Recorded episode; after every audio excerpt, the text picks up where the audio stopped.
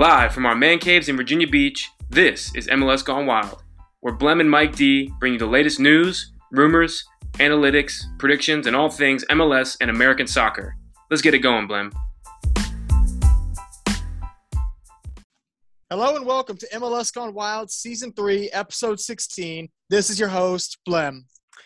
Listeners, thank you for joining us once again. This is Mike D, co host. And for this episode, I just want to go on the record and let you all know I'm not wearing any pants. Here at MLS Gone Wild, we really believe in transparency for our listeners. So there it is. No, I am not in the nude, but decide that when I was changing out of my clothes from work, you know, I was like, eh, don't need any pants here, right? I mean, we don't show the video for this podcast, so we're going full Ron Burgundy on this episode. Blake, thoughts? Uh, yeah, what color are your underwear? They are they are a undisclosed color. Okay, but that was not an ad. That was that was not an ad. No, but so last episode we recorded. Blake was packing his bags and getting ready for a 6 a.m. flight to Columbus to visit his family, but also to go to his first ever game in Columbus's brand new stadium, Lower.com Field. Blake, now that you're home from your mini vacation, give us the inside scoop on your experience at the stadium and everything that led up to it. Yeah, last week we were recording the podcast, and at that point I had not packed a lick, but it doesn't take me more than about 15 minutes to pack, anyways. I was super excited, so I was just throwing stuff in the bag. Anyway, stayed up super late editing the podcast. You know me. Woke up early, 4:30 in the morning. Girlfriend drove me to Norfolk International.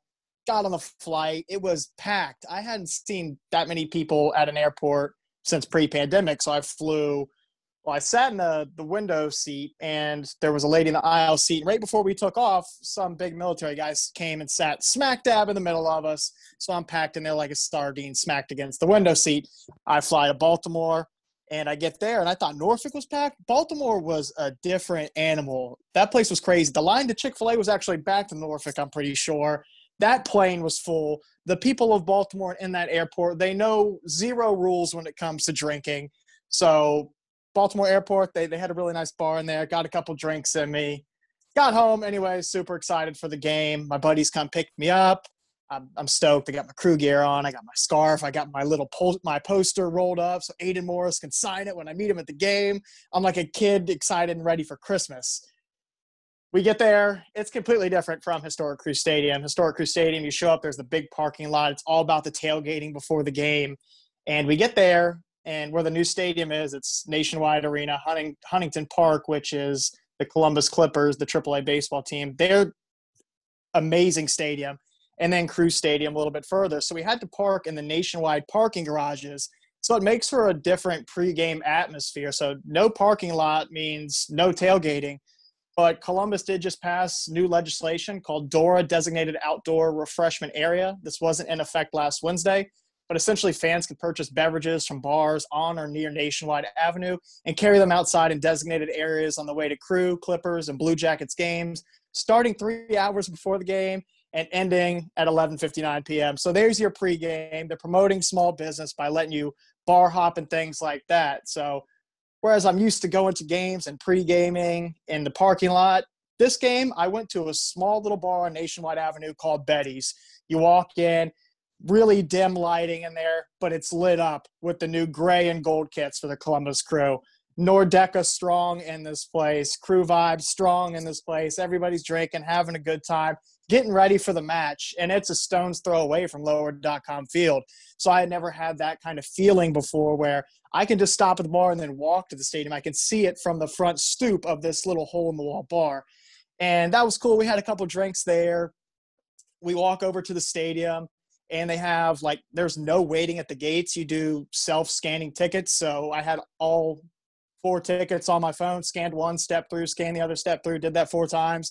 And i was like did i even need tickets? Like that was one of the easiest processes of getting into an event that i've ever been a part of. So that was really cool compared to old historic crew stadium you're waiting 20 25 minutes depending on the importance of the match to even get into the stadium. And we got in there so simply. There was there was no issue, no speed bumps, anything like that. We get there, there's a band playing, crew cats over there dancing with some drunk lady. Uh, that that was really cool. So we took a, a nice walk around the stadium. We got there about an hour early, so I got to really take in the detail of the stadium itself. And honestly, it's it's so aesthetically pleasing, and the att- attention to detail that was put into creating the stadium was amazing. The layout of the stadium was incredible. I've only been to a couple stadiums in my lifetime in MLS and other professional leagues across America, but that felt so modern and so European esque. I absolutely love that. So the the architecture of the stadium was beautiful. We get there, we grab a couple beers. Mate gets a hot dog. We get front front row, not front row, right next to uh, the Nordecke Brass, which is the band that's playing throughout the entire game. We're right next to them, top row of the bottom section of Nordecke. It's quite spacious in there, but you can fit thousands of thousand people in Nordecke. Anyways, I leave to go get another beer, and as soon as I leave, they do the wise men say before the game. Last time I was at a crew game, they were only doing it after the match, and now the crew players were like, you know what? I think that's a hell of a way to get the vibes up, you know, get the energy up in lower.com field when we're walking out there to do Wiseman say. So here I am with a couple beers in my hand, standing there like I'm missing this whole thing. But it was incredible. The stadium fell silent, and then all you could hear were the fans' voices. And I got back up there, and Greg Mate and Joe were like, You just missed the coolest moment that you were going to witness here but I could feel the energy there. To be honest with you, I could feel it. I've seen it on TV, and I, and I I missed it, and I, I hate that, but it, it was a vibe. It was a real vibe, and it was probably one of the coolest traditions there is in MLS. Nordecke was absolutely rocking for the full 90 minutes. And Mike D, we watched the game against you watched the game against Nashville. I was there. We really didn't start playing until the last 15 minutes. Honestly, we were really going for. We were trying to win the game. And as soon as the players started playing, or as soon as we started cheering, we were feeding off one another. And it was so loud for that last 15 minutes. We were screaming, chanting, hollering, clapping, everything you could imagine. That was one of the coolest experiences I've had in a supporters section in my entire life. So Nordecke, shout out to them. They were absolutely rocking. I got to meet Aidan Morris, who we had on the podcast. That was awesome. Yeah. So before uh, you before you go on, just to give the listeners a little bit of a backstory on this, we have, as you've heard if you listen to the podcast, I've had Aidan Morris on on the show, and before Blake went to Columbus, he had been tweeting out information, you know, that we he was going to be there, he was going to the game, you know, trying to encourage listeners that may be going to the game as well that are crew fans to to meet up. And and Aidan Morris had responded to Blake through DMs on Instagram, and just basically was like, "Hey, man, like, you know, basically just letting him know that eh, he would be around if he wanted to meet up, essentially. And so Blake talked about bringing his poster to the game. Blake, when he signed up to be a Nordecke member, got the uh, stadium map or the stadium um, blueprint, blueprint, if you will, um, that that comes with being a Nordecke member. And he brought that to the game. And you know, through the conversations on the DMs and Instagram, Blake asked him, he's like, "Hey, man, I'm bringing this to the game. Would you mind? Would you mind signing it?" And they were supposed to meet up before the game. Some traffic kind of got in the way of that, and so at halftime, Blake ended up getting to go meet him, um, talked with him a little bit about his his injury, got him to sign the the blueprint as well as some other players, and so uh, yeah, go ahead and, and pick up from there. I just wanted to give a little bit of backstory on that. Yeah, no, it was cool. I got up to like the private suite level where the broadcast is and everything like that. The player uh, private suite, and all the injured guys were up there. Milton Valenzuela, him, Artur, Josh Williams, all those guys were up there. Uh, Vito Wormgoor and Aidan came out. Uh, we exchanged a few words. Uh, we shook each other's hands. He's like, "Hey, I'll be right back." I gave him my sharpie. Like I said, I felt like a kid on Christmas. It was ridiculous. I hadn't been that excited in a while, and this kid's younger than me. But he comes back out a couple minutes later. Uh, he asked how the podcast is going, so I thought that was really cool. I asked about how his injury and rehabilitation process was going with his torn ACL. We chatted about that for a second, and then he told me he's like, "Hey, man." Anytime you're in town, just hit me up and you know we'll, we'll get you to a game. So that was a really cool experience meeting a player that we've had on the podcast before, and somebody I respect a lot, even though he's younger than me. I think he's a hell of a player, and once he gets healthy and goes out there and shows what he can do, he probably won't be a crew player for more than a year or two longer. But and like I said, the crew pushed for the final 15 minutes, and that was really fun to see. Shot after shot. Kevin Molino missed one just wide. That would have been his first goal as a Columbus oh, crew player. Pain. Yeah, that would have been great. Matan came on and he played great. anyways, I'm, we're not going to really get into the game, but we left the match, and leaving the match was also one of the coolest moments of the game. I talked about the wise men say before. We did the wise men say after. It's an awesome experience. If you get a chance to go to a crew game, don't leave before the final whistle. Okay, stay for the wise men say and get there early enough to do Wiseman say. But leaving the match, everybody left the match in unison. We were walking at a snail's pace just because there were so many people trying to leave at once. But just as we all walked down Nationwide Avenue together to get to lower.com field, we also left the stadium together. And as we were all leaving the stadium, walking down a pitch black Nationwide Avenue to go back to Betty's, everybody was screaming and singing in unison Columbus Crew chants. So having that feeling of as you're going to the game and as you're leaving the game, you're still chanting, you're still supporting your team. Like that was an experience that I've never felt before at a, at a crew game or anywhere else. So I think that was awesome. And another really cool moment, like I said, there's a AAA stadium, Huntington Park, right there. And baseball games last forever. So by the time the crew game was over, the Clippers were going into the final innings. So people were literally going out by their home run wall. They have like cutouts where you can look in and watch the game. So crew fans were all stopping and gathering there to watch the game. So like the sense of community that's in those in that one strip of Nationwide Avenue with Nationwide Arena, Huntington Park, and Lower.com Field. Columbus did themselves a hell of a job in the layout of this. It, it was absolutely amazing. If anybody's that's listening hasn't got a chance to go there yet, go. I I highly suggest it. It was amazing yeah, it sounds like you had a wonderful time, and I missed it. I missed all of it. So, you know, I'll hopefully get to to one of those sooner rather than later. But I'm glad that you had a good time. It sounds like it was a wonderful experience. I really like the idea of being able to purchase beverages, you know, in and around the stadium uh, for that exp- uh, that that time frame that you had mentioned, and um, the fact that the the bar was so close. I mean, that's just it's just added value there. I think that it's amazing. It's got to be it's got to be a wonderful time it was it was so cool. But anyway, guys, I just gave you the full rundown from the time we parked to the, the minutes after the match. It was great. But back to the main course. This past week served up 26 matches in a six day span. Timbers maestro Diego Valeri scored his 100th goal for the Timbers. Shout out Diego. Ricardo Pepi scored a hat trick at the weekend, making him the youngest player to net three in a match in MLS history. The Sounders rolled out a starting lineup midweek that featured five players under the age of 20. Mike D, I said five, and they won.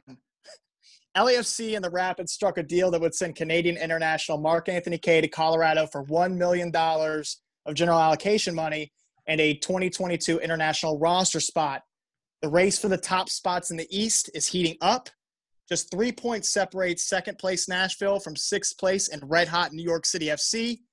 Oh, and the U.S. men's national team beat Jamaica to advance to the Gold Cup semifinals. All that and more. But Mike D, let's get into it. 68 goals were scored this week, over two and a half per match. So many golazos to choose from. Mike D, what was your goal of the week and why? There was one really, really, really good one. And you decided to choose it, which is fine. So I went with another one. I scoured the internet for the goals, all the goals, right? And the one that I chose was Johnny Russell's free kick, um, just outside the 18, uh, right hand side. Um, you know, usually the wall is set up to obviously cover portion of the goal, and, and the keeper covers the other side of the goal, right? So sets it up on the right hand side um, where the foul is drawn, and normally the decision is to go up and over the wall or somewhere underneath of it on the opposite side the keeper is, is covering. But Johnny Russell did not do that. Johnny Russell kicked the ball struck the ball there for um, curler right towards um, right towards the keeper, which is not something that you normally see, um, and it went off the post in.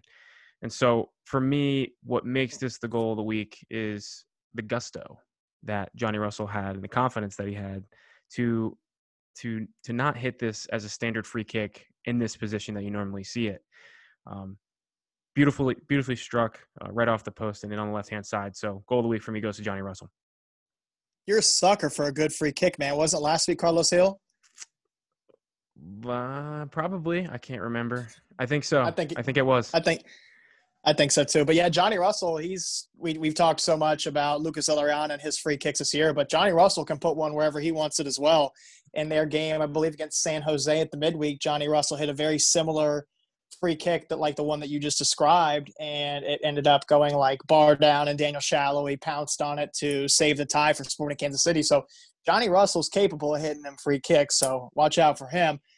But you talked about gusto. What about Gustavo Bou, mm. the 29th minute goal. okay, I, I, was I was on the plane on the way back from Ohio, and I had this one tuned up. I paid eight dollars for the Wi-Fi just so I could watch this game on ESPN Plus. And Gustavo's Gustavo Bou's 29th minute goal was an absolute rocket. It went bar down and then bar down again, and hit the bar inside the goal and bounced out. It was an absolute rocket. But one thing I want to point out that led to the goal, which was just as impressive to me as the goal itself, was Matt Polster winning that 50 50 with the sliding tackle to retain possession for the Revs, and the ball gets out wide to Gustavo, and the rest is history from there. So, Gustavo, he's he's he's been putting on a show for the Revs, man, and that was that was my goal of the week. Yeah, absolute absolute stunner. I mean, the ball flew off Bou's foot. I mean, it doesn't even look like he hit it that hard, but that thing was a rocket, man. And just the way that on a rope you see it hit the top bar and down, just oh, what a beauty! What a beauty! Yeah, it went bar down and then bar down again. Mm. He hit the he hit the piss out of that ball. Oh yeah, keeper didn't even know what to do. So, talked about the goal of the week. Now we're gonna get into our segment, all the small things, where Blake and I choose one moment from the week. we choose one moment from the week um, that was a little bit uh, a moment that from a, a game that we choose that goes unnoticed. Something that maybe is a little bit more simplified, where you know you see all these goals or you see all these great plays, but something just a little bit smaller that we like to highlight. So, Blake, what was your all the small things for this week? So there was a little moment in the Gustavo Bou goal. It's not my all the small things, but there was the outside back made an overlapping run and the right back of whoever the Revs played, I can't remember off the top of my head, gave Bou enough respect that that guy's doing the overlap, so I can't commit.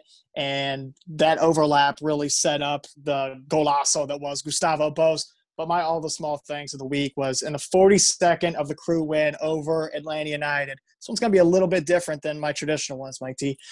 Abubakar Keita's positioning while defending the counterattack helped the crew record their sixth shutout of the season Kevin Molino turned the ball over at midfield, and Atlanta United were off to the races. Marcelino Moreno, Eric Lopez, and Joseph Martinez were on a 3v2 counterattack with only Mensah and Keita to beat. Eric Lopez was carrying the ball into zone 14 right outside of Crew's 18. Moreno split left. Joseph went right. Keita had a decision to make stop the ball, meaning stop Eric Lopez, or eliminate Joseph from the play by cutting off any pa- passing angle both Keita and Mensah stayed with their marks, and in doing so, simplified the game for Eloy Room. Eloy faced an Eric Lopez shot coming from straight on outside of the 18. Pretty easy stuff for the best goalkeeper in the league, right, Mike D? That's right. Decision making, positioning, and understanding where the greatest threat is on the counterattack is what stood out to me for the Crew's 21 year old homegrown Abubakar Keita. Mike D, it's so simple that he didn't even have to touch the ball. So my all the small things for this week is gonna go to the person who won your goal of the week, and Gustavo Bou in his second goal against Montreal scores by doing something just just so slight, but made all the difference. Um, as a midfielder, you're constantly, for me personally, you're you're looking for ways in which you're going to create just a little bit of space for yourself, so you can receive the ball and, and maybe distribute it in, in the other direction or, or find an option going forward. But Gustavo Bou is, is making a run into the box because Brandon Bye is getting slipped in on the right hand side. Brandon Bye receives the ball, dribbling towards the end line, but Gustavo is obviously recognizing this and making the run towards the six to put himself in, in position to receive the ball and possibly score a goal. And the defender is right there along the way with him every step. Gustavo Bou takes one second, stops his run, takes one step backwards. He's right on the top of the six. Now he's created enough space for himself and Brandon Bye plays what we called in college the seven ball, where you dribble to the end line and you pass the ball back towards the 18. So all of this happened in perfect timing. Gustavo Bou is is timing his run as Brandon Bye is getting to the end line, but then really, really quickly stops that run. Brandon Bye realizes it, finds him, and Gustavo Bou one times into the back of net his first brace. That split second decision to stop that run is is all the small things for me. Uh, just just really well done, very smart by Gustavo, and and, and hats off to him. Gustavo Bou knows that the defender is at the disadvantage there. The defender has to react to whatever he does, and the defender thinks he's going to continue making that run. So the defender is continuing to retreat into his goal mouth, and Gustavo Bou stops, takes one step back, and he's got a wide open shot. So having that presence of mind to know that you're dictating what the defender does and you're in full control there, that goes uh, that that says a lot about Gustavo Bou and a player that does that really well. If teams can get in line, that's lethal. That is perfect soccer. It's a pretty good way to score goals, Mike D. Right? It's what you want from the guy up top. Absolutely, right. If you score more goals, you'd win the game. That's right. You score more goals, and you and you don't let the other team score goals, then you're going to win games. Perfect game plan. Well, Mike D, let's get into some of our Western Conference headlines. What do you say? Ah, uh, let's get it. All right, let's start with the league's fifth leading goal scorer and the youngest player to score a hat trick, hat trick in league history, 18-year-old Ricardo Pepi. Ricardo scored three goals in FC Dallas's 4-0 win over the LA Galaxy. That makes it seven goals in his last eight matches and eight total on the year. It's raining goals at the moment for this kid, and I don't think it's going to stop anytime soon. In an article published by FC Dallas, Pepi confidently said, hopefully at the end of the season, I'm the top scorer in the whole league. The Pepi train has left the station. I'm on board. Mike D, I hope you're on board. And the rest of the league better watch the hell out. Is this just hype or is Ricardo Pepi the real deal? I don't know. Um, I mean, the kid's playing great. He made history, youngest ever MLS player to record a hat trick in 18 and however many days in their win, uh, 4 win, by the way, over the Galaxy last Saturday, uh, named MLS Player of the Week. Um, he, he's having a great season he's having a great season. He's got he's got eight goals, um, and so I, I, think that absolutely he's the real deal from what he's showing right now. Um, I mean, we've seen we've seen things like you know Daniel Salloi come out have a breakout season and then not do so great the next season, but then now again in 2021 he's he's also he's bouncing back and having kind of a comeback season. So he's having a breakout season. You know, great for him. He's doing he's doing wonderful things. He's putting a lot of goals on the back of the net. I think his average goal time is like 98 minutes per goal. And so we'll see. Time will tell. But I don't I don't want to quite jump on on a on a hype train per se. Um, I think we have a tendency to see a player perform well in any given amount of time, relatively short period of time, and and say, oh, this is the next best thing, and maybe just American soccer. But he's doing great and, and good for him. So I hope that he continues it and I hope that, you know, he continues to score goals. And this is a trend for him. He was the youngest player ever in USL to score a hat trick, I believe, at the age of 16. So scoring a hat trick and being the youngest guy to do it in his league is nothing new to him. But I think the narrative of him scoring this hat trick was so cool. His grandfather passed away on the date that he scored the hat trick a year beforehand, and he dedicated that hat trick to him. And so I think that was a, a really cool moment for him to be able to go out and perform the way he did and dedicate that to his grandfather, somebody he, he seems to have loved so much. That's that's an amazing story, an amazing narrative, and we love those kinds of things. But he's also scored a brace early, earlier this season. He scored a brace against the Revolution. One came off of a diving header. Like this kid actually scores really good goals. Like He's nothing's a, in front of the box. Yeah. Yeah, nothing is just a tap in for him. You just stole my next line. I do have that he's lethal in front of goal. But in saying that, he's also just a really technical player and he's really clean on the ball with his preparation touches, his runs out of the midfield. He scored one goal against the Galaxy where he pointed to the space where he wants the ball. So he's he's a he's a really good player and he's smart for his age. We're we're starting to catch up to the world where like, oh, they're 18. They need to start performing well. He's been doing this since he was 16. So Ricardo Pepi is definitely one to watch out for in the future.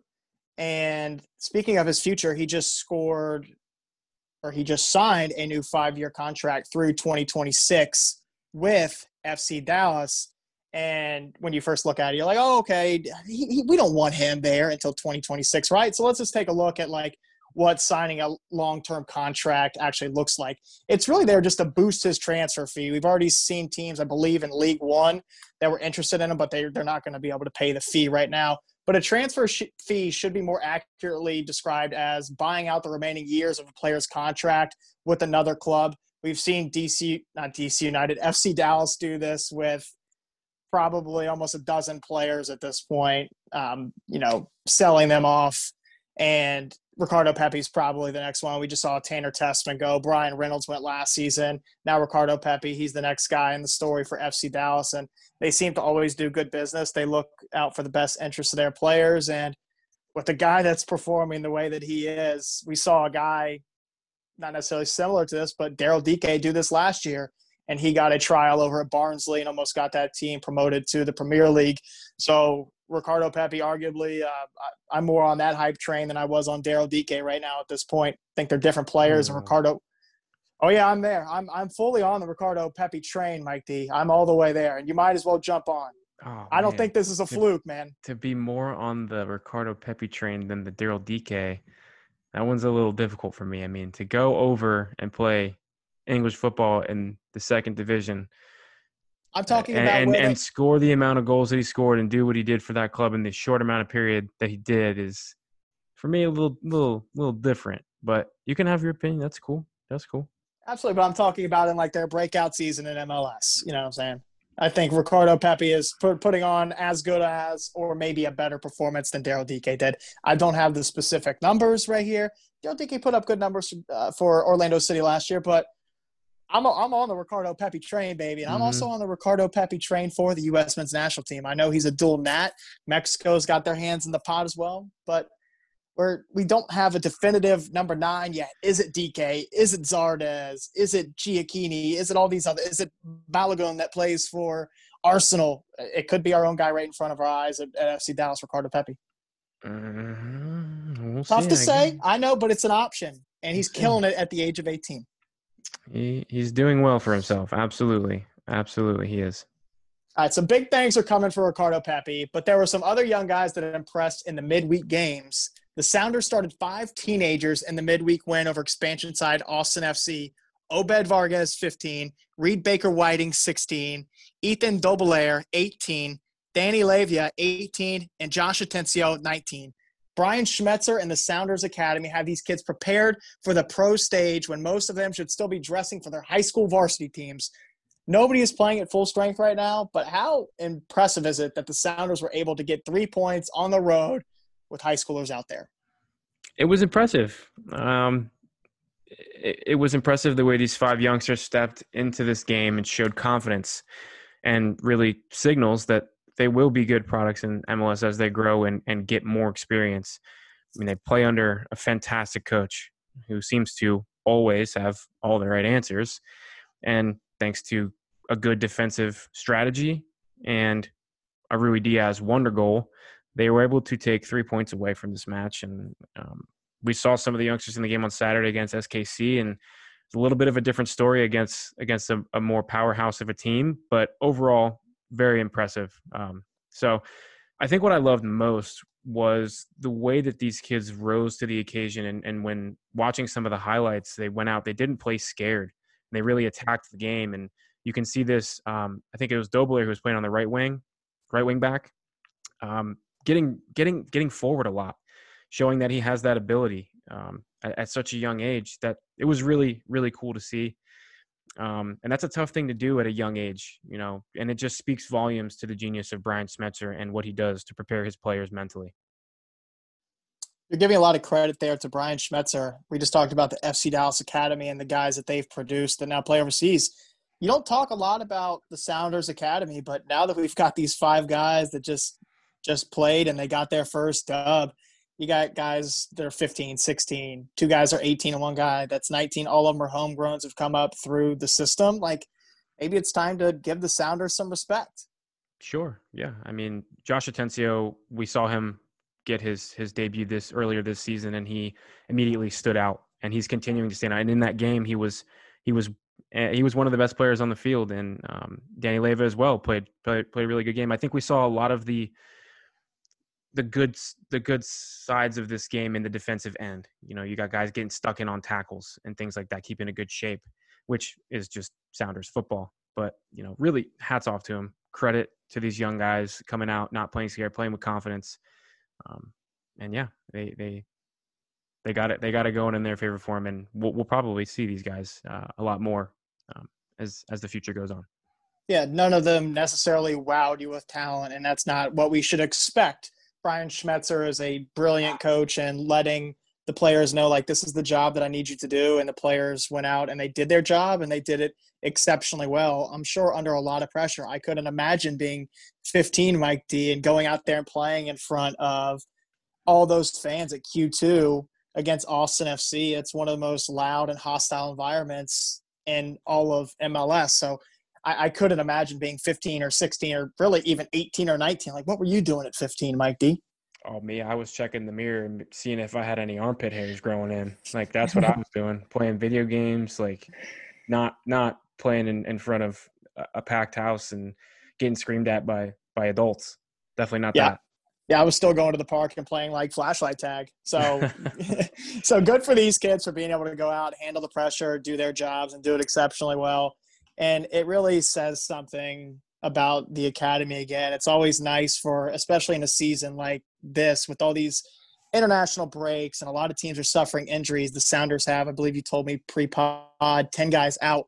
So it's nice to be able to have a plethora of players in the academy system that have been coached and developed and are ready to if they need to step in and simply just do a job i don't need you to come out here and score a couple goals i need you to do a job and it's nice as a coach like brian schmetzer to say i've got guys i can fall back on tier after tier after tier and he's he's peeled back the layers of what's available to him and they've still done a really really good job at surviving granted they've lost two of their last three but they're surviving it's ah. amazing it's amazing that they went this long without losing a game. So shout to them. But speaking of the Sounders, they closed out the double game week action with their second loss in three, like I just said, versus Sporting Kansas City. SKC are unbeaten in their last five and have impressive wins against teams above the playoff line, including the Galaxy, Rapids, LAFC, and of course, like we just said, the Sounders. Mike D, is this SKC team the class of the West and a legit supporter shield contender? Yeah, I mean, without a doubt. Um, I mean, they're this team is out possessing almost every single team that they play, and they're scoring a lot of goals. They're ranked second um, highest scoring team in MLS. Um, they have a strong side, veterans on their team, and they have a great coach in Peter Vermes. Salloi is having a comeback season, nine goals and three assists. Pulido's on six goals and one assist, and he was hurt um, in as many games last year. So he's got six goals and one assist in as many games last year um, that he had before he got hurt. So he, he had six goals last year too before he he was not playing anymore. So he's going to continue his form so long as he stays healthy. Um, Johnny Russell, if he continues to to to catch form, um, he's a great player as well. And they still got Zusi back there. Um, so yeah, this this is no surprise. Um, SKC finished top of the, the Western Conference last year, tied in points with the Sounders in Portland, and obviously last year was decided by points per game. Um, so this is this is no surprise here. Uh, SKC kind of goes underlooked a little bit, but that's okay for them. They don't care. So, yeah, I, I think that they're definitely in contention for supporter shield. Um, and hey, they, they might even make they're they're only a couple points outside the top of the West. So anything can happen. There's a lot they, season left. There sure is. The transfer window is still open. They just got a brand new owner pouring some money in Patrick Mahomes, the quarterback of the Kansas City Chiefs, partial mm-hmm. owner of SKC. So that's a good acquisition by them. But they're I think they're getting ready to lose a guy, Mike D. He's gonna go play with Tanner Tessmann, Gianluca Busio. Yeah, I mean they're playing without him right now. They're doing just fine. So I mean, yeah. I think uh, you know it's kind of hard to de- determine right now. I mean, not really for them because they're sitting um, second in the West. So they've had him and they've only not had Busio for a short period of time, but and they just knocked out Seattle. But Seattle's banged up and missing some guys due to international duty. So um, yeah, time will tell. But uh, there's no worry here. They're they're definitely top contenders. Yeah, Peter Vermes came out and said something along these lines earlier this week, like none of these games are going to change change the season or define the season. Like we're playing right. teams that are beat up, got guys on international duty. So we just played a Sounders team that are playing with teenagers. Like no discredit to them, but we're not playing a, a, team's full eleven right now, and neither are we. So we really don't know where we're at. We won't have a measuring stick game until after the international break is over. Right. But Peter Vermes is a great coach. They have a really good core of players for Sporting Kansas City, and like you said, I think they're a little underappreciated, kind of like Caleb Porter thinks the crew is uh, because of the power rankings. Mm-hmm. But uh, I think Sporting Kansas City is very underappreciated by us. There's so many games to watch every week, and Kansas City City's just never been on our radar. So, Mike D, I think we need to make an effort to watch a little bit more of Sporting Kansas City. Yeah, probably. I mean, you're sitting top of the top of the West like that. I mean, we, we've been watching a little bit, you know, watching Daniel Salloi score some goals and get some assists, you know. So yeah, maybe, maybe a little bit more attention to those those games. But yeah, Gadi Kinda, one of the better midfielders in the league as well. Yeah. yeah, he's kind of flying under the radar. I think he's got three goals in the season, a couple assists. He's looked really good. Roger Espinoza, ex Ohio State guy, he's been in the league forever, still holding it down in the midfield. All right, so staying on topic in the West, two Western Conference teams above the playoff line were able to strike a deal for a blockbuster inter MLS transfer LAFC traded Canadian midfielder Mark Anthony Kaye to the Colorado Rapids for $1 million in general allocation money. That's a lot of GAM. And a 2022 international roster spot. Since joining expansion side LAFC in 2018, Mark Anthony Kaye has made 89 appearances, scoring nine goals and assisting 18. Rapids executive VP and general manager had this to say regarding Mark Anthony Kaye. He's been one of the best central midfielders in the league over the last several years and has played a critical role in the success of the teams he's been a part of. The Rapids midfield is already stacked with guys like Jack Price, Kellyn Acosta, and Cole Bassett, and a few others I won't name. What are your thoughts on this trade? Where does he fit into this team? And does this trade help the Rapids as they continue to push for a playoff spot? So both teams, Rapids and LAFC, benefit from this trade, in my opinion.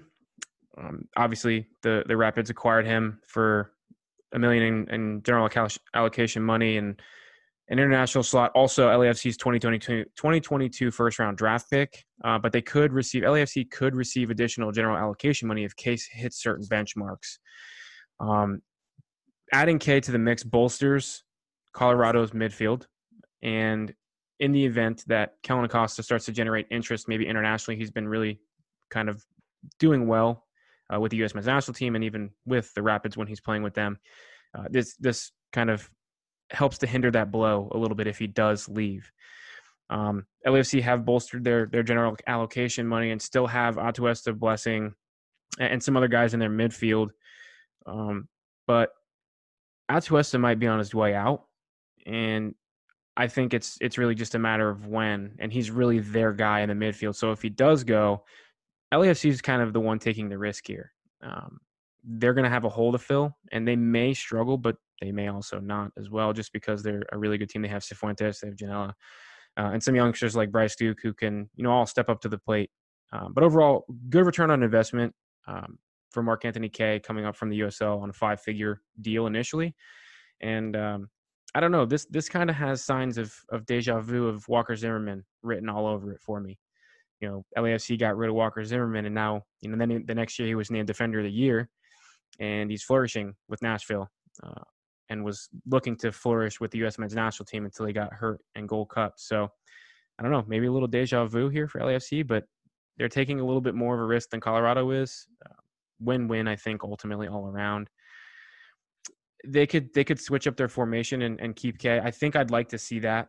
I'd like to see Colorado add Kaye to the mix instead of dropping somebody off because Kaye, Price, Kellyn Acosta, and Cole Bassett in that midfield allows Kellyn Acosta to get more into an attacking role, which I think I'd like to see more of. He he does it, but having Kaye in there, who's more of a true six, is going to allow is going to allow Kellyn Acosta to to make those runs more freely forward and, and, create the game. So I'd love to see them switch to a four four two or, or something along the lines where they can they can incorporate Kaye into the mix instead of having to drop somebody and decide who's going to play there. And I think what you're referring to is kind of a diamond, as in what Philly plays as well. So like Jack Price at the six, right. Acosta and Mark Anthony Kaye is the the dual eights box to box guys, and then Cole Bassett or Namli or one of those guys at the, right. at the ten. I would like to see that as well, but one thing Colorado has done tactically this year is lined up in like a three-five-two, right. and and that's exactly what Bob Bradley did with LAFC. They used to traditionally play a four-three-three, and they've switched up formations a little bit. And since they've been switching up that formation and playing the three-back system, Mark Anthony Kaye hasn't been playing. It's been Edward Atuesta, Latif Blessing and Cifuentes playing right above them. So not saying that Mark Anthony Kaye can't do the job there, but I agree with what you said. I don't want to see one of these guys that have been in a starting role for the Rapids who are I think one of the most fun teams to watch in the league. And then you add this piece and you pay a million dollars for him in general allocation money. I think you bring him in with the idea that you you want him to play, but you also bring him in with the idea that, like you said, maybe Kellyn Acosta's gone, but also maybe Cole Bassett. Like you're going right. to have some guys that you you might need to replace. Sammy Vines is yeah. set to possibly be leaving as well, and I've seen talks that you know we have seen Kellyn Acosta play the left back role, mm-hmm. even though I don't want to see it but he's done it for Colorado. He's done it for the U.S. men's national team. So if they do have to get really flexible in where they play these different guys like Kellyn Acosta who can do it, you have Mark Anthony Kaye there. But I do think that partnership of Mark Anthony Kaye and Kellyn Acosta will be a really, really fun one to watch, similarly to what we think would be the Eryk Williamson Kellyn Acosta midfield for the U.S. national team. But we'll get into that probably a little bit later. But you talked a little bit about this being deja vu. One thing that is a staple in what Colorado do in signing players. Yeah, they go out and get guys like Jack Price and Namli and other guys like this, but they do a really good job about pulling guys from other other teams in MLS, experienced guys for not an unreasonable amount of money. Guys that know the league and guys that are going to be able to come in and make a difference in the locker room and on the field. It's like you said, Kellyn Acosta from FC Dallas. He was starting to trend downwards there and Colorado said, you know, we see the potential in this guy. Okay. Jonathan Lewis, who's with the U.S. men's national team right now as well at the Gold Cup. Michael Barrios, who just came over from FC Dallas this year. Keegan Rosenberry and Austin Trusty, both guys from Philly. Both guys are now starters for Colorado. Lalas Abubakar, loved him for the crew, an aggressive big center back. Now a starter for Colorado. Diego Rubio, one of the starting strikers now for Colorado. He came from Sporting Kansas City. So Colorado has a long history of doing exactly this, and they continue to do that with the Mark Anthony Kaye trade. So, simply put, Rapids, I think, get better here, but LAFC did really, really good business. Mark Anthony Kaye has one of the coolest stories in MLS right now, I think, after going to York University in Canada and then going to play for Toronto FC's academy and then playing for Toronto FC 2 in their first year in USL. And then in 2016, he's runner up in USL with Louisville. And then they win it the next year and then he signs with the, this expansion team, LAFC, and they're the most fun team to watch in the league with Carlos Vela, Diego Rossi, and him and Atuesta holding down the midfield. And I was just looking stuff up today, preparing for this podcast, and yeah, they they bought him for a five five figure contract. That's that's all they paid for him, and they didn't expect him to honestly come in from the lower league in America and really pick up on what Bob Bradley was putting down tactically wise and what he wanted him to do as a midfielder. And he has exceeded any kind of expectations. And now that monetary value shows that. So on the books, they couldn't just they, they couldn't hold him on the books anymore because he's exceeded anything they thought was possible. So but, uh, but great also, business by LA. But also, I read something where Bob Bradley was was commenting on a on a or on a report, basically stating, kind of hinting at, you know, Mark Anthony Kaye had started to in some form or fashion allude to that there might be interest from other teams.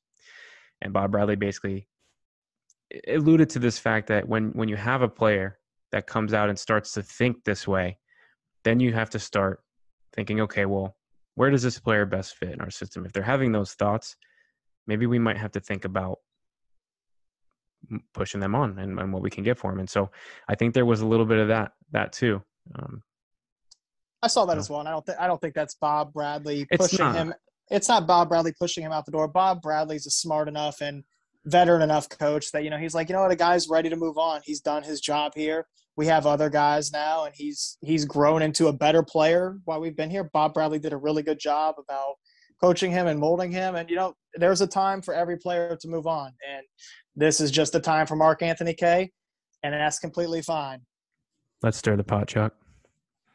Nah, nah, nah. we are MLS gone wild though. But I got I got nothing to stir the pot. No, I, I agree with you. I agree with you. I just saw that and I thought that was kind of interesting. But yeah, I don't mm-hmm. think it was facetious or, or in any way ill will. So I think it's exactly right. Just realizing that this player is realizing and well, let's work together to to do some business.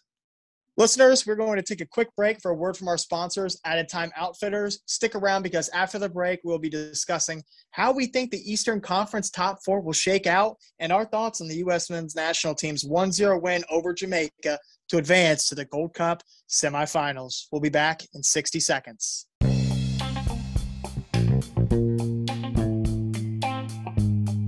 We all love the beautiful game. We spend countless hours watching, tweeting, discussing, playing, and talking about the sport, and we all have our favorite memories when our teams made history. Moments like Liverpool's miracle in Istanbul or Celtic's 2 1 triumph over arguably the best Barca side ever. Those moments that keep us coming back for more. But what if you could carry those moments with you all the time? Added Time Outfitters creates soccer inspired wristbands to let you wear those memories on your wrist. Each reversible elastic design gives supporters of the beautiful game a unique way to rep their favorite team in any setting with wristbands for your favorite teams from across Europe, the USA, and beyond. Each added time design incorporates a 90 minute story from that famous match. Check out all 24 of Added Time Outfitters' current designs on the web at www.addedtime.com or follow us on Facebook, Instagram, or Twitter at Added Time Outfitters. Welcome back to season three, episode 16 of MLS Gone Wild. Head over to addedtimeoutfitters.com for all your soccer inspired wristbands and apparel. Use code Gone Wild at checkout for 10% off your entire order. Mike D, we covered everything in the West, I'm pretty sure. So now on to the East. Second and sixth place in the Eastern Conference are separated by just three points. This race for the top four spots is going to be a compelling one to watch for the remainder of the season. So let's just go ahead and assume nobody catches the revolution, although it could very well happen. How do you see the East shaking out and who finishes in spots two through four? Okay, so assuming New England stays atop, I have, and this is so, it's so early to even say. And the East is, like you said, so competitive right now. Um, but I have, this is my early take. It's Nashville, New York City FC, and Columbus. And I know everybody's out there like, oh yeah, he picked Columbus, he's biased. No, that's not that's not what I see here. Um, Nashville have only lost one game this season, and they've yet to lose at home. They're a great defensive team. They're a scrappy team. They're a resilient team. They fight back from going down, however many f- goals they get scored on, and they've had a recent form in their attack that I think is going to continue to improve. And I think they're going to surprise us and kind of hold down this top spot for for a little bit, a little bit longer. Um, New York City FC is second highest goals in the East um, for goals for and fourth in goals against. And I think they're going to continue. Like you said, they're red hot right now. Uh, Jesus Medina is having a great year, and I think they're going to continue to move up the table. And Columbus, their their defense is really good. Um, they don't get scored on a whole lot. They've battled a lot of adversity this year, and I think towards the back end of the season, they're going to really start to figure some things out what I'm banking on here is is Kevin Molino to start to find form, and for Gyasi Zardes to start scoring some goals like he did last season. If those two things can come into play, um, I don't think we're going to have any trouble in the midfield, um, and I don't think we're going to have any trouble in, in defense because we haven't. Eloy Room is doing exceptional back there, uh, as long as the back as well as the back line. So, if we can figure out the, the front three and have or the front two or whatever they decide to do, um, adding adding the Molino form is really going to help add some diversity to the attack, which we saw when he was with Minnesota last year. I agree. I agree. My three, well, my four. New England, obviously, because I didn't really give us a choice there, just assuming they're going to stay at the top spot. Well, they don't know. Next, New York City FC. So you touched on a little bit. They have some really good wins this year. They beat Montreal. They beat the brakes off Orlando on the weekend. They beat DC, who are just below the playoff line. Beat LAFC in the West, who are a playoff team. All really good wins. So they have the most shots on target, third in big chances created, tied for the most goals per match in the league. All that, and they are second in big chances missed with 26. Castellanos has missed a million goals this year, a million sitters this year. So let's just imagine if this team finishes their chances. They play really, really good soccer. And this team is so dangerous going forward. And you add James Sands back into the mix after he gets back. Keaton Parks has been playing really well. Maxi Morales is back. Jesus Medina is beating the brakes off teams, scoring goals on a record pace for himself. Castellanos, if he starts capitalizing, New York City FC are a dangerous, dangerous team. One of the best teams, not only in the East, but in the league as well. So I got New York City FC pushing for the number two spot. Uh, number three for me, I'm going Nashville. They're an interesting case, Nashville, as Gary Smith has a he's a very good coach and he has his team understanding the system that he wants them to play. And it's not always well, it's never the beautiful possession oriented game. It's we're going to stay really organized defensively. We're not going to break defensively. And we've got enough talent up front in Hani Mukhtar, Randall Leal, now CJ Sapong, who's starting to score goals. And people were saying Ake Loba's coming in. Maybe CJ can't start, but CJ's scoring some goals. So, so we'll see. But I don't know. They're 18th in the league in possession. Possession, like I said, they're not a huge possession-oriented team, but they're first in shots on target per match in the entire league, and they have seven clean sheets. So this team gets it done defensively, and they put up pretty good numbers offensively they get up enough, like I said, the most shots in the league, maybe score some more goals. And this team could also push for the two spot, but I got them number three. And the Columbus crew. The Columbus crew, I also could have put Philly here, but, you know, I got to throw a little bit of bias in here. The crew have a, a really good defense. If Harrison Afful figures it out, he'll be back and well, he's going to continue to be the starter. But Abdul Salam has provided depth there. Jonathan Mensah and Abubakar, Abubakar Keita have looked really good for the crew in the center back roles. Once we get Milton Valenzuela back, we're good. Our midfield, we're having some issues, but Darlington Nagbe is our one consistent guy in there. So we may get Artur back soon. I don't know, but we have a guy in there right now, Marlon Hairston, who's in there doing his job and he's doing it exceptionally well. Uh, Isaiah Parente can come in. Aidan Morris probably is going to come in this year. Perry Kitchen provides depth.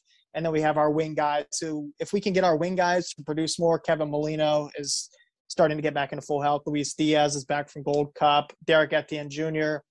I would like to see Derek Etienne Jr., kind of like we talked about the last podcast, kind of get the freedom to play a little bit like we saw him with Haiti. I'd like that with all of our midfielders except for Luis Diaz because he's just a burner down the wing. But and then getting our forwards to score goals. Hurtado, I don't think is the answer. So when Zardes comes back, I think he's got to be the guy to to get buckets for the crew. Bradley Wright Phillips has looked better as well. So that's that's my top four: New England, New York City FC, Nashville, crew. Save it, throw it back at me when I'm completely wrong. That's why we do these kind of predictions, Mike. We don't do them to be right. These are just these are hot takes, and we we want to be wrong. You know, if you're listening and we're wrong, just interact with us. Tell us you're stupid, man. Why isn't Philly in there? Why isn't Orlando? The supporter shield where's last year in it? Why? Ask us these questions. But those are our top four. Mike D, do you have any problems with my top four? No, I mean we had pretty much the same ones. We just swapped Nashville and New York City FC. So I just think Nashville's a, a better team when it comes down to it. I mean, like you said, New York City FC can't finish. Well, Nashville has had problems offensively. They're getting better at it, and they've just been the most consistent team in MLS this year. But yeah, mm, aside aside from Seattle. Right, and that was just the spots two through six that we were ranking. So Orlando and Philly were also options, but don't rule out Wilfried Nancy's Montreal team. Hernan Losada's DC United's playing pretty good soccer. New York Red Bulls aren't very far behind them. So those teams could push. They're not going to push for the two spot, but they could push for a top four, depending on if there's some injuries to some of these top teams and some of these teams slip and they just continue to get on a good run of form. So we'll see. The East is going to be interesting to yeah. watch from here on out. But Mike, we got a pretty interesting game to watch tomorrow night when we go to Three Amigos. That's have right. our taco to have our tacos de carne asada. We have the U.S. Men's National Team versus Qatar in the Gold Cup semifinals. Over the weekend, we saw the U.S. Men's National Team defeat Jamaica 1-0 on a late goal by Matthew Hoppe to send us to the semifinal. What did Jamaica of that? What did Jamaica of that game against Jamaica? a good, you know, a, a win. You know, a, a win's a win. Not pretty by any stretch but they're able to scrap out a win against a really physical and counter pressing Jamaican side. So I'm happy that we advance, of course. Um, we're going to do it again, you know, and, and we're going to talk about that guy. You know, we can't we can't keep his name out of our mouth, but Kellyn Acosta, right? Um, I, I heard before the game, I didn't hear it, but I read it that Greg Berhalter had, had had a conversation, and Greg Berhalter and the and the coaching staff had a conversation with Kellyn and said they kind of challenged him. They challenged him and, and said that they're going to need him to do a lot of the dirty work in the midfield, and he did exactly that. He was an absolute force defensively, um, and it was great to see him all over the pitch, constantly being disruptive against Jamaica's attack. What I love to see in this performance, I, and I guess it's just about his mentality, is that he's constantly looking to push forward when he receives the ball, um, which is what we did not see from from Jackson Yueill. Um, he gets mixed reviews from from U.S. Men's National Team's fans, but like I said, if you're an avid listener of the pod, you know that we love his play and we love to see him put on performances like this. Um, the boys were able to get things going a little bit better in the second half with that tactical switch. Um, and ultimately that led to our goal. You know, Roldan was able to get more space on the wing there and cross the ball in to Matthew Hoppe, who scored his his first U.S. men's national team goal. And uh, speaking of Matthew Hoppe, I'm really liking what I'm seeing from him. Um, he brings a kind of arrogant attacking mindset that we've kind of talked about before. You know, we need somebody up front that is a little bit of an a hole, a little bit, you know, cocky and will run at a player, and he does exactly that. Uh, and I love to see that. You know, he's not afraid to dribble at a player, throw scissors in there, and be a little flashy. And um, with more time, this kid is he's gonna he's gonna get better and better, and he's gonna become more of a staple in the U.S. men's national team. Like you said, next we face Qatar in a semifinal, and I don't know if you want to give your takes before I talk about kind of what I think about this. But yeah, I'll, I'll go ahead so I don't forget what I'm going to say. I'll just build on the Matthew Hoppe hype train as well. Like I said, I'm on the Ricardo Pepi hype train. I'm also on the Matthew Hoppe hype train. He has been one of the most creative pieces for the U.S. men's national team in this Gold Cup so far. Like you said, he's not afraid to throw a scissor. He's also really, really technical on the ball and clean in the dribble. And that's something different from the rest of the players on this roster. There aren't too many other guys in this Gold Cup roster that provide that. So he does offer something different, and it's really nice to see him get his first goal for the U.S. men's national team. It's important goal. He scored goals for Schalke. There's been rumors about him going elsewhere. I think if he continues to have a good rest of this tournament, I mean, maybe he gets an offer somewhere. I'd love to see that. I don't want to see him playing for a relegated Schalke side. It's kind of off topic. But Matthew Hoppe has been a huge winner for me during this Gold Cup cycle. You spoke about Acosta. I have some specific numbers. 61 passes completed, eight out of 10 long balls completed, eight duels won, three tackles, 13 ball recoveries. What that says to me is that he was all over the place on both sides of the ball. Offensively, he was spraying it around, getting the job done, whether it was lateral passing, playing the way he faces, or turning and going. He is a very efficient passer. He has great range. I've talked about it a million times with both feet, right foot, left foot, pink ball, short passes combination. He can get it done and his defensive work was phenomenal. His positioning and his willingness to get into tackles. He's a CONCACAF player, to be honest with you. We saw that in the game against Mexico, and he's showing those same kind of traits now against these other teams that we played in the group stage and now in that game against Jamaica. I would have liked to have seen Eryk Williamson in this match. Sammy Vines still looked really good to me. Shaq Moore still looked really good. I was happy to see James Sands in the different look. He wasn't in the middle of a back three. He was back there in a back two with Miles Robinson. Both of those guys looked really sound. The U.S. men's national team dominated possession, but they didn't dominate the match. I said this about their game against Canada. Like, it says something about a team that doesn't play well and they can still go out and win the game. And sometimes that's just what you have to do in CONCACAF. And that's what they did in this match. So I was I was happy to see that they win. A win's a win. We go on two more games and, and we got another trophy. That would be great to see. Two trophies in one summer and then we go into qualifying. But saying the word qualifying, I think two guys that have to be in this roster in the 23 man World Cup qualifiers are Matthew Hoppe and Kellyn Acosta. If if I had to take two from this roster. No, I totally agree. I think Matthew Hoppe needs that experience and needs that confidence. He scored his first goal. He's he's not afraid to go at attack uh, at defending uh, players, and and absolutely, I'd love to see him on that roster. Now, we play Qatar tomorrow, and from what I've seen, Qatar have been kind of this this brute force attacking team. They play a three-five-two that transitions into a five-three-two defensively, and their coach was a coach for um, Barcelona youth academies or Barcelona youth teams. And not only that, but 12 out of the 23 guys on the team for Qatar play under Barcelona legend Xavi. So we have this this Spanish style football that we're going to see tomorrow. They're a very high attacking pressing team. They're going to counter press a lot and they're going to have they have a they have an 8 and I can't remember his name, but he's he's their playmaker. And so they're going to be coming at us and, they're going to be looking to press us hard. And if if it shows anything from the Jamaica game, we're going to struggle a little bit with that with that press. Um, so it'll be an interesting game. I'm hoping that they can deal with it after this Jamaican game. They they know what they're looking forward to with Qatar, and they've seen kind of how they've played in, in the tournament so far. I think Qatar's leading goals right now with nine or something like that. Um, so they're they're going to be looking to go forward quickly. They're going to be coming at us. So I wouldn't I would be lying to you if I said I was I wasn't a little bit nervous. I'm nervous. Hey, I've been nervous for every game the U.S. men's national team. After a couple years ago, we didn't see them qualify for the World Cup. Like, I'm not saying expectations are low, but like, you know, I'm scared. I'm nervous and I'm scared. So this is going to be another really big test for the U.S. men's national team. Like you said, these this Qatar team is going to show us something that we haven't quite seen yet in this tournament.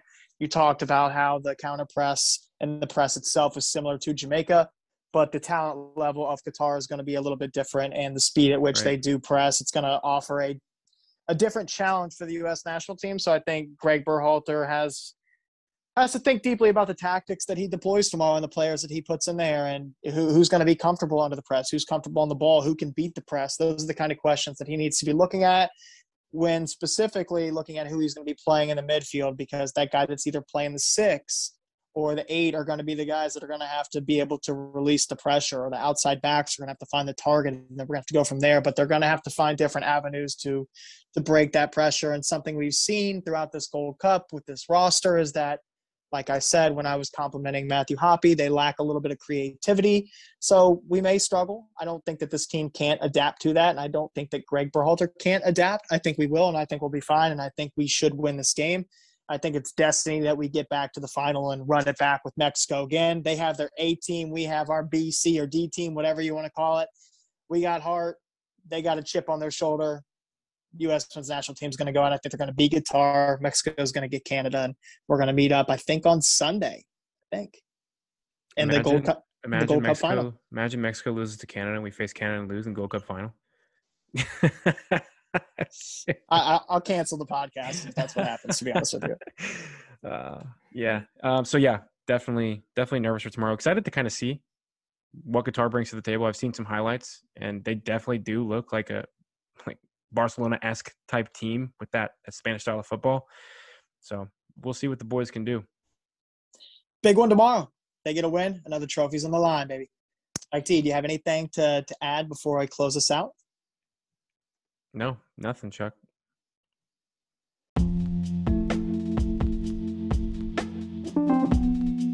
Listeners, thanks for tuning in to another episode of MLS Gone Wild. We hope you enjoyed it.